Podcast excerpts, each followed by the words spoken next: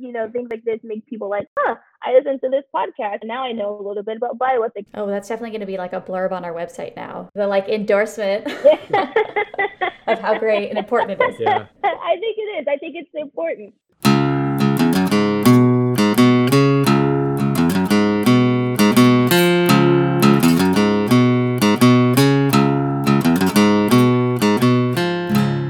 Welcome to this episode of Bioethics for the People, an informal look at hot topics, controversies, and scholarship dealing with bioethics, medicine, technology, And anything else we're interested in. We're your hosts, Devin Stahl from Waco, Texas. And I'm Tyler Gibb from Kalamazoo, Michigan. And yes, that's a real place.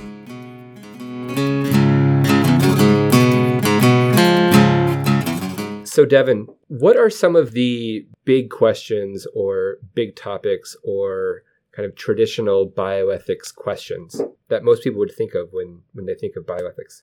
I think there's a few. So, a lot of people will think about things like what do you do if somebody's in a coma and how long should you let them stay like that before you quote unquote pull the plug?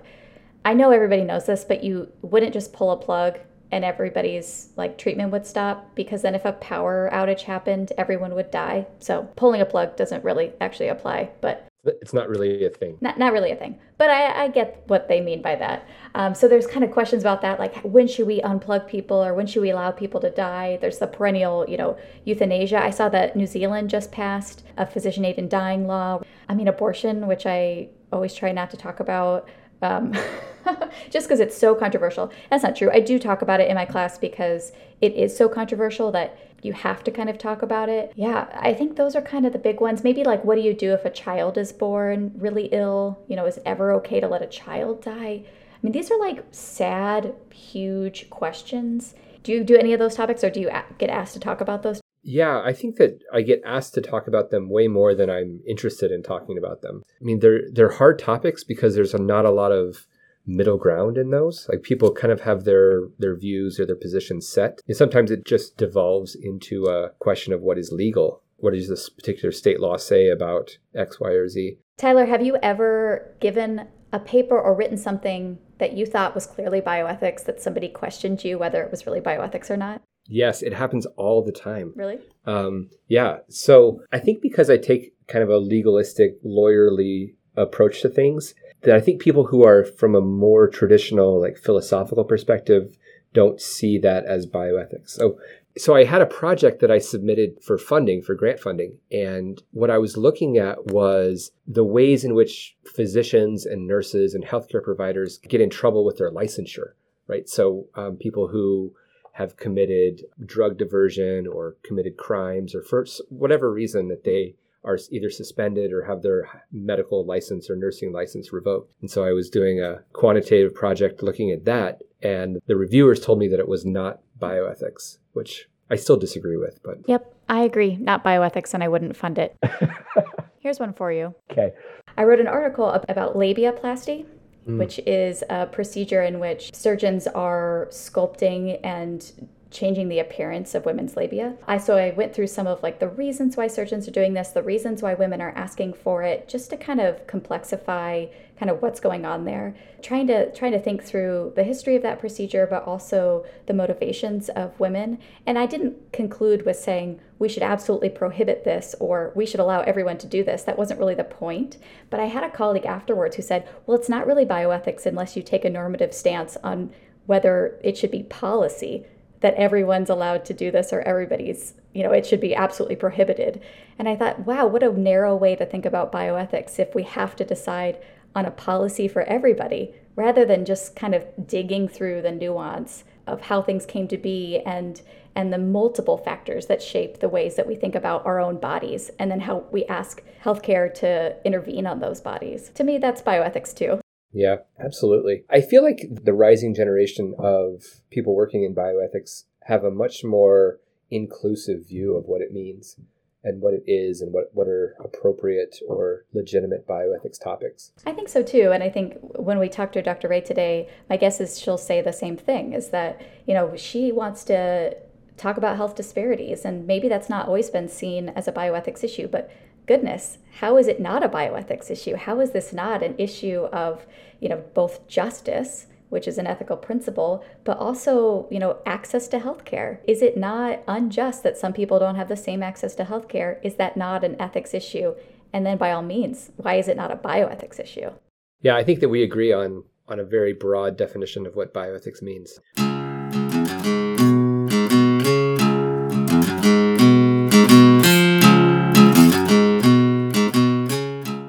Are pleased today to talk with Dr. Keisha Ray. Dr. Ray is an assistant professor at the McGovern Center for Humanities and Ethics at the McGovern Medical School. Welcome, Keisha. Hello. Thank you for having me. Absolutely. So, Keisha, the first thing that we ask everybody on this podcast so far, because it's a bioethics podcast, do you consider yourself a bioethicist? So, yes, I do now. I will say that it took maybe some time for me to say that for a while because I am trained in philosophy and that's what my PhD is in. For a while, I considered myself a philosopher who maybe dabbled in bioethics or maybe bioethics was secondary. Um, as my career progressed and as sort of my research interest developed and took shape, and I kind of just got more comfortable in my research agenda, I started to see that I am much more of a bioethicist than maybe what I thought. And but my approach to bioethics is of that of a philosopher. I think partly what made me not identify as a bioethicist right away was feeling kind of out. Like I, maybe I did a belong. Like maybe my research wasn't bioethics. And I will say for a long time, my research was thought of as not bioethics. And actually, I was told that my research was not bioethics. So I think part of it was just feeling like uh, the bioethics wasn't for me. Like there wasn't a place for a philosophy trained Black woman in bioethics. But I would say now I'm much more comfortable in owning that yes, I am a bioethicist. Yes, my work is bioethics. And yes, this kind of work um, needs to be done in bioethics. So yes, I'm a, I am a proud bioethicist. So, Keisha, how did you make the transition from kind of what we consider kind of more mainstream philosophy into bioethics? Was there a particular issue or a mentor maybe that you had that that kind of guided you along those pathways? Yeah, um, I will say getting into bioethics. Um, at first, before I started grad school, and I was kind of looking around after graduating from undergrad from Baylor, I kind of was sort of looking for what I wanted to do I knew that I wanted to be in higher education. I knew that I wanted to be a professor. I just still wasn't very clear about what. I had some medical school aspirations at first and then quickly decided that was not the path for me. And I just happened to meet philosopher Anita Silvers, a very well known disability ethicist at PIKSI, which is a group at Kent State. It's a group for underrepresented people in philosophy. So it's a seminar, week long seminar for junior undergrad, and it's diverse people, people from all different kind of racial, ethnic backgrounds, different sexual orientations, different levels of ability and disabilities. And it's just trying to get them to be more encouraged to participate in professional philosophy. So I attended that and that's where I met Anita Silvers and she kind of introduced me to bioethics. I just kind of told her what my interests are in research and scholarship. And she said, that kind of sounds like bioethics. And I went, I don't know what that means. I've never heard that term before. Can you tell me what that is? And she sort of talked to me. She actually put me in contact with one of her writing partners, Leslie Francis, who was the chair of the philosophy department at University of Utah at the time. They worked it out. I got admitted. I got fully funded, and then I just went from there, learning from Leslie Francis, people like uh, Peggy Battin was also there. And so from these, you know, these great pillars in bioethics, Leslie Francis and Peggy Battin at my grad school, I just sort of learned, you know, what bioethics is, what things that I could do in bioethics and how I can contribute.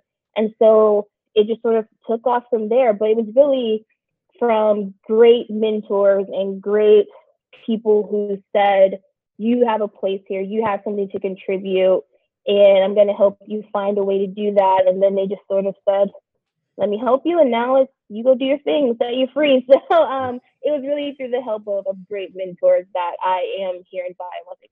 Yeah. So Keisha, when you say that at first maybe that you didn't feel like your research was bioethics and you had to sort of grow into what that meant, can you tell us more about, about what you mean by that? Sure. So, again, being trained in philosophy, most of my graduate work was in philosophy, in traditional philosophy. Bioethics is only a small part of that training.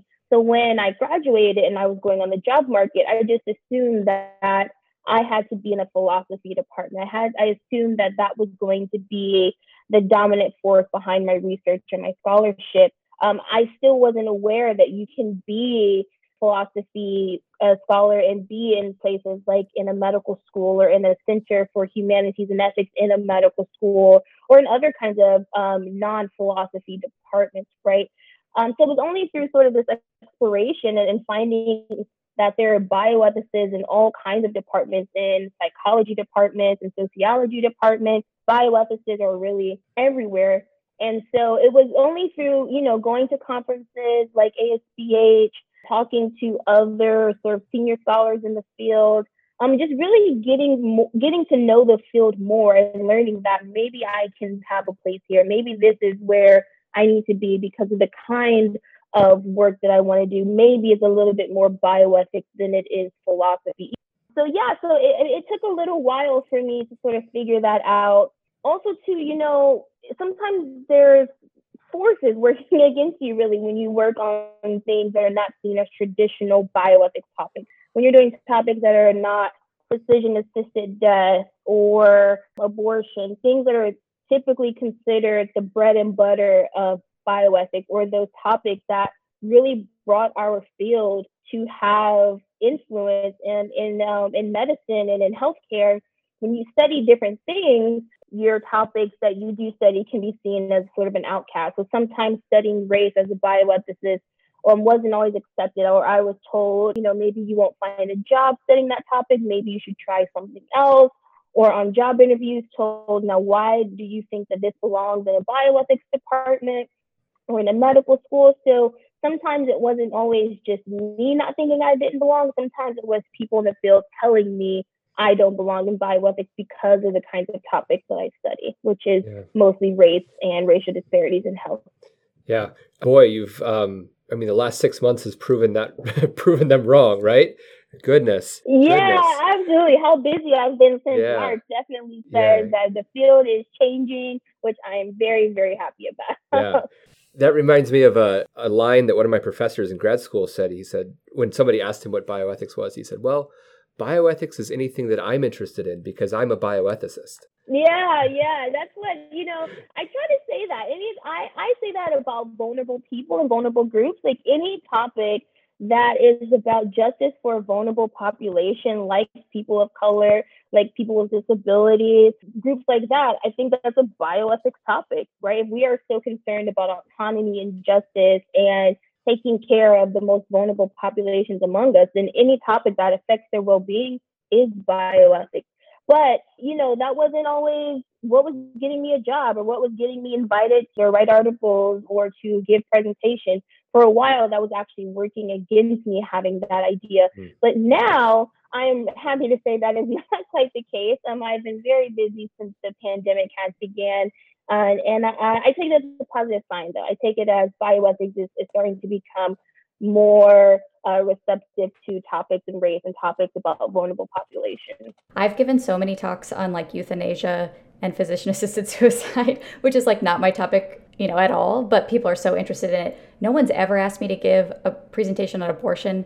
Thank goodness, because ugh, that's a minefield, right? But yeah. but yeah, those like sort of or people will say, gosh, if they when they learn about like the clinical ethics work that I do, they'll say, so you just walk around like pulling plugs? like, well, I mean, yeah.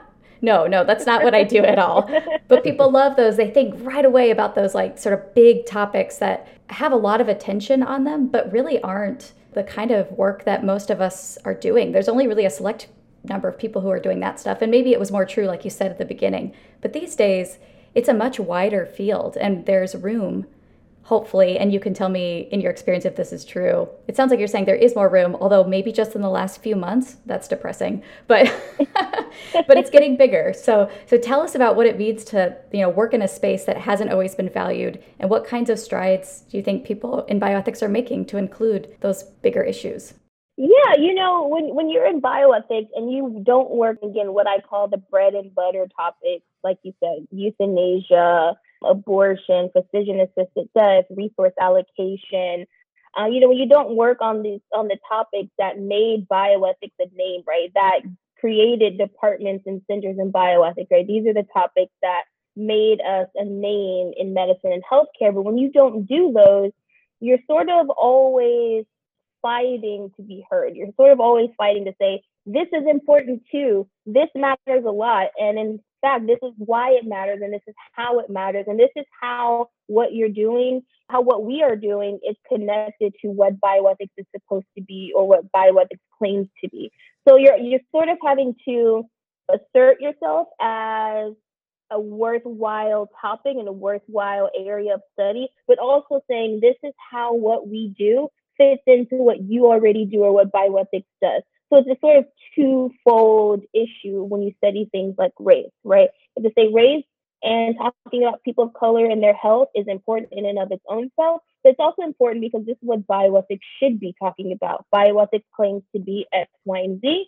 This is how this topic fits in. So you have to be unique, but not too unique. You have to still show that this is bioethics, right? You can't go too far outside the grain. And so that's sometimes what what happens. And then another thing that always happens is the people who usually study these topics or seen a little outside of the, the main arena of bioethics are usually stakeholders, right? So for me, I study Black health, I study racial disparities in health. I am a Black woman as well.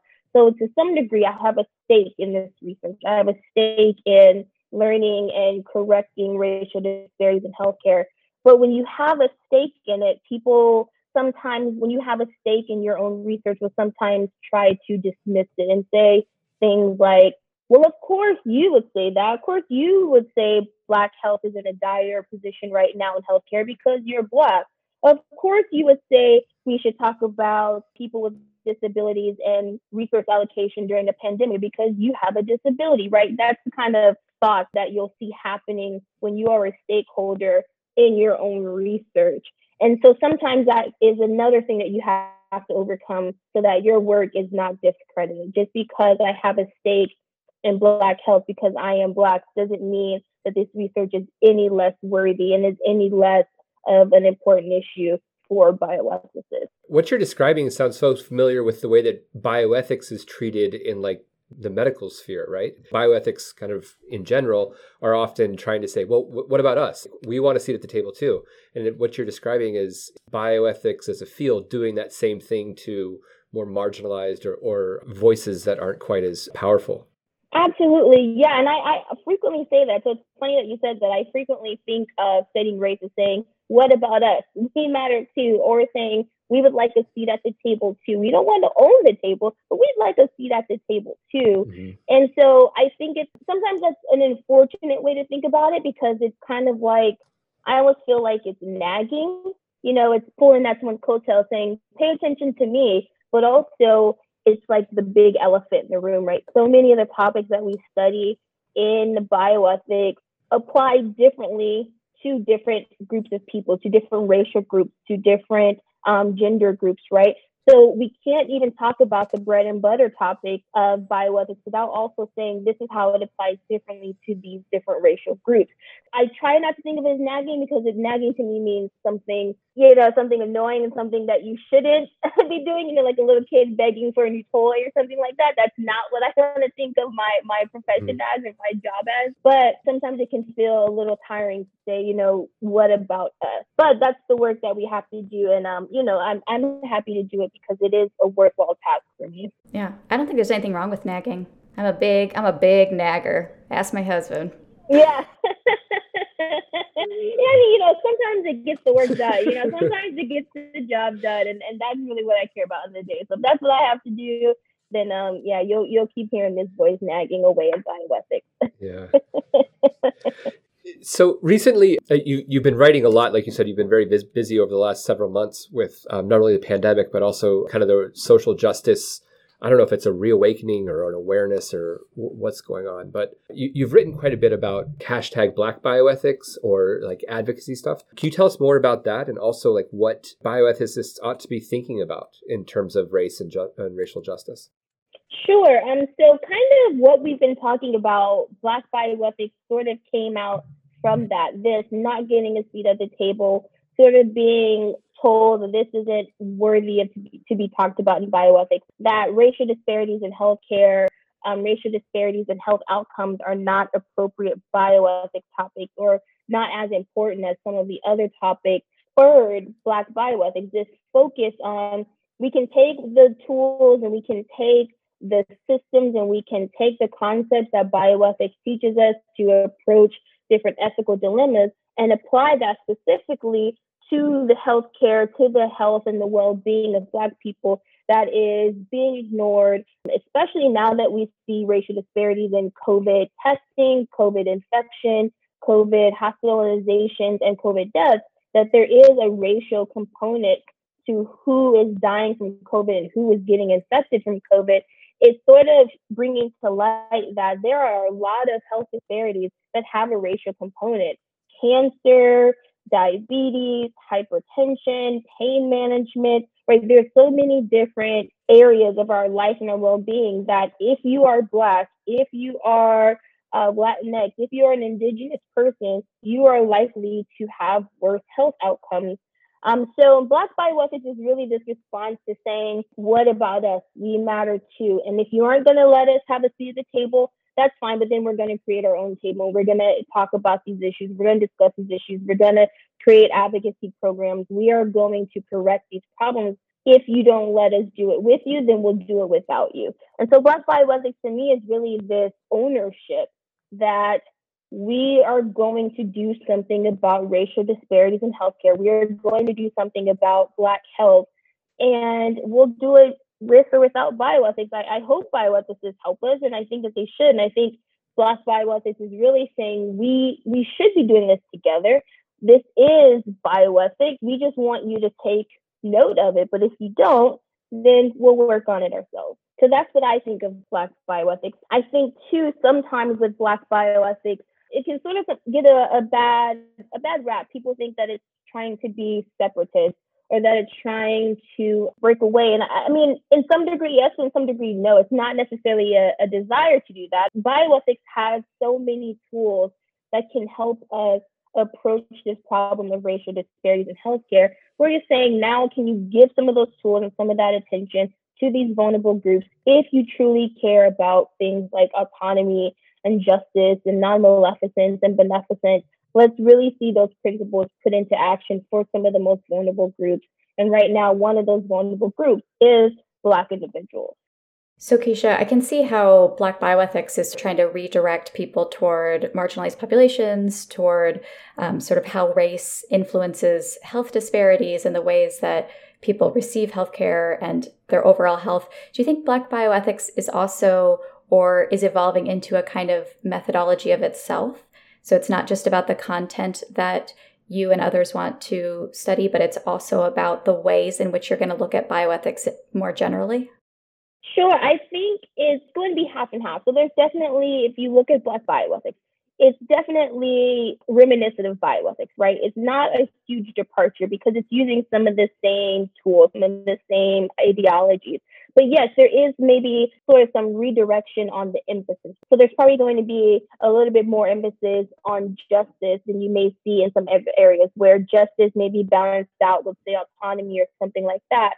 In Black bioethics, you're going to see a little bit more turn on let's talk about justice and how that can be applied in different ways here to promote the health of Black people. Um, you might see even more emphasis just on social justice and then examination of what in- injustices look like. Because unfortunately, when you talk about Black people and their health, you have to talk about injustices, whether that's on an individual basis, a, community level, or whether that's on a population level.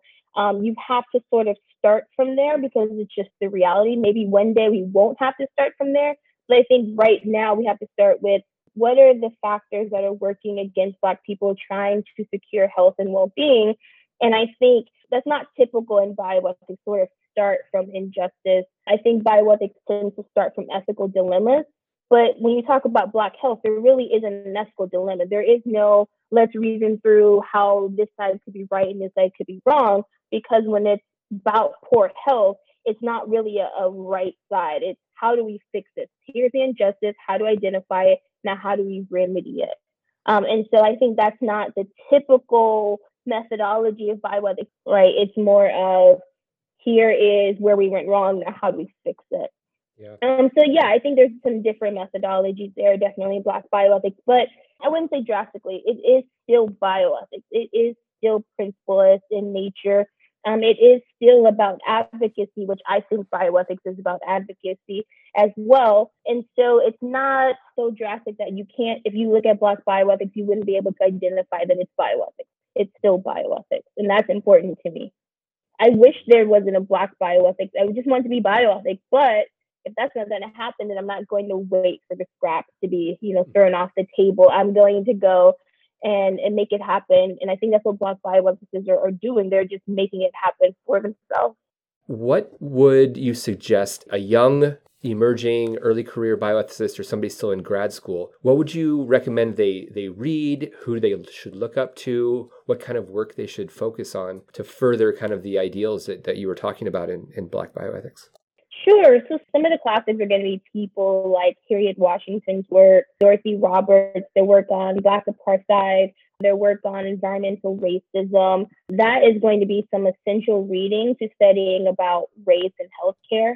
If you are more concerned about the clinical side of it, John Hoberman's Black and Blue is, is an essential text. Damon Tweedy, if you are, especially if you are a Black medical student or resident intern, his book talking about his experiences as a Black medical student and then eventually as a, as a Black um, attending and practicing physician is, is really going to be important work.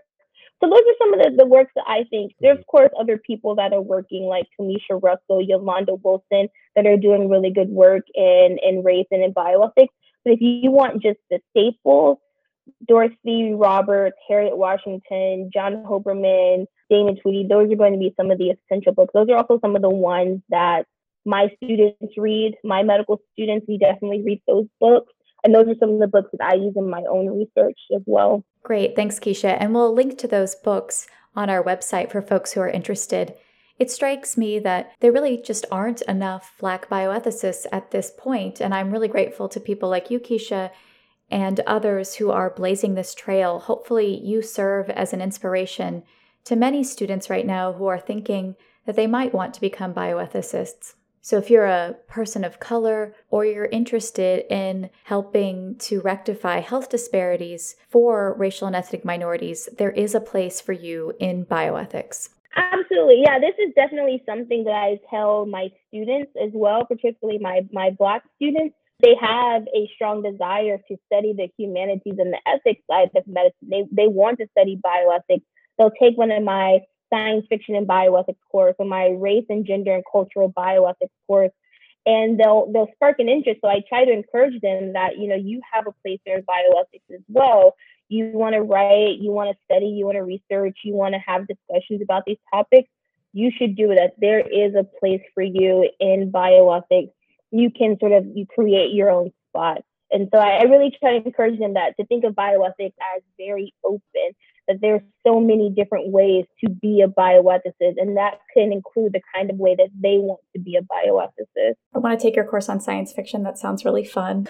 Yeah, it is. I do this course in science fiction and bioethics for four years. So I want to be able to get them talking without having to go and do research, right? I want them to just talk about bioethics and how it relates to everyday life because I really want them to see that bioethics is really everywhere, even in you're watching a TV show or a movie in science fiction. So we will read some essays, we will watch some TV shows on, you know, Hulu or Netflix, or we'll watch a movie on Amazon Prime that is on science fiction and we'll talk about the bioethics topics in there. Um, and they, they really enjoy it. I think they, and I try to make it diverse. We read articles from written by Latinx men, Black women, Asian women. Um, I try to also throw that in there too. They don't they don't necessarily see it, but I just want them to know that they're getting diverse articles, diverse directors of films and stuff like that too. So mm. it's a really cool class. I, I'm actually heartened by the last time I taught a med school class, it got brought up not by me, but by my students. They asked me outright, how many of these authors are women? How many of them are not white? How many of them have other identities? And that was something they brought to me. And I thankfully had thought about that as well before I created my syllabus. But I'm really heartened by med students today, mm-hmm. thinking that that's important at all. Yeah, med students are changing in those ways. Yeah, they really are. I am very optimistic about the future whenever I teach my medical students because they want those kinds of things. They are demanding a diverse curriculum. They are demanding to know how to better treat people of color so we can end racial disparities, right? They want to have diverse readership in their classes. They want to have discussions that are about social justice and they want to talk about advocacy and what kind of advocacy they can participate in as students and what can they do once they are practicing physicians. They are in great shape to be movers and shakers in the field so, one thing in 2020 to be optimistic about is that med students are on it, if nothing else. They are. Med students are on it. They they are ready. They're they're ready to protest. They are ready to find ways to be advocates for their individual patients. They're ready to go to the administration and how to change policies that affect people of color. They they are on it. Yeah, I couldn't agree, agree more. That's totally been my experience with medical students that I get to work with. Keisha, thank you for uh, spending a, a, few minutes with us this afternoon and um, talking about your work and the ways in which you're trying to help shape the future of bioethics. Thank you for having me. This was great. Thank you both. Thank you for listening to this episode of Bioethics for the People. Special thanks to Chris Wright for writing and performing our theme music. For show notes, visit bioethicsforthepeople.com and follow us on Twitter, Facebook, and Instagram.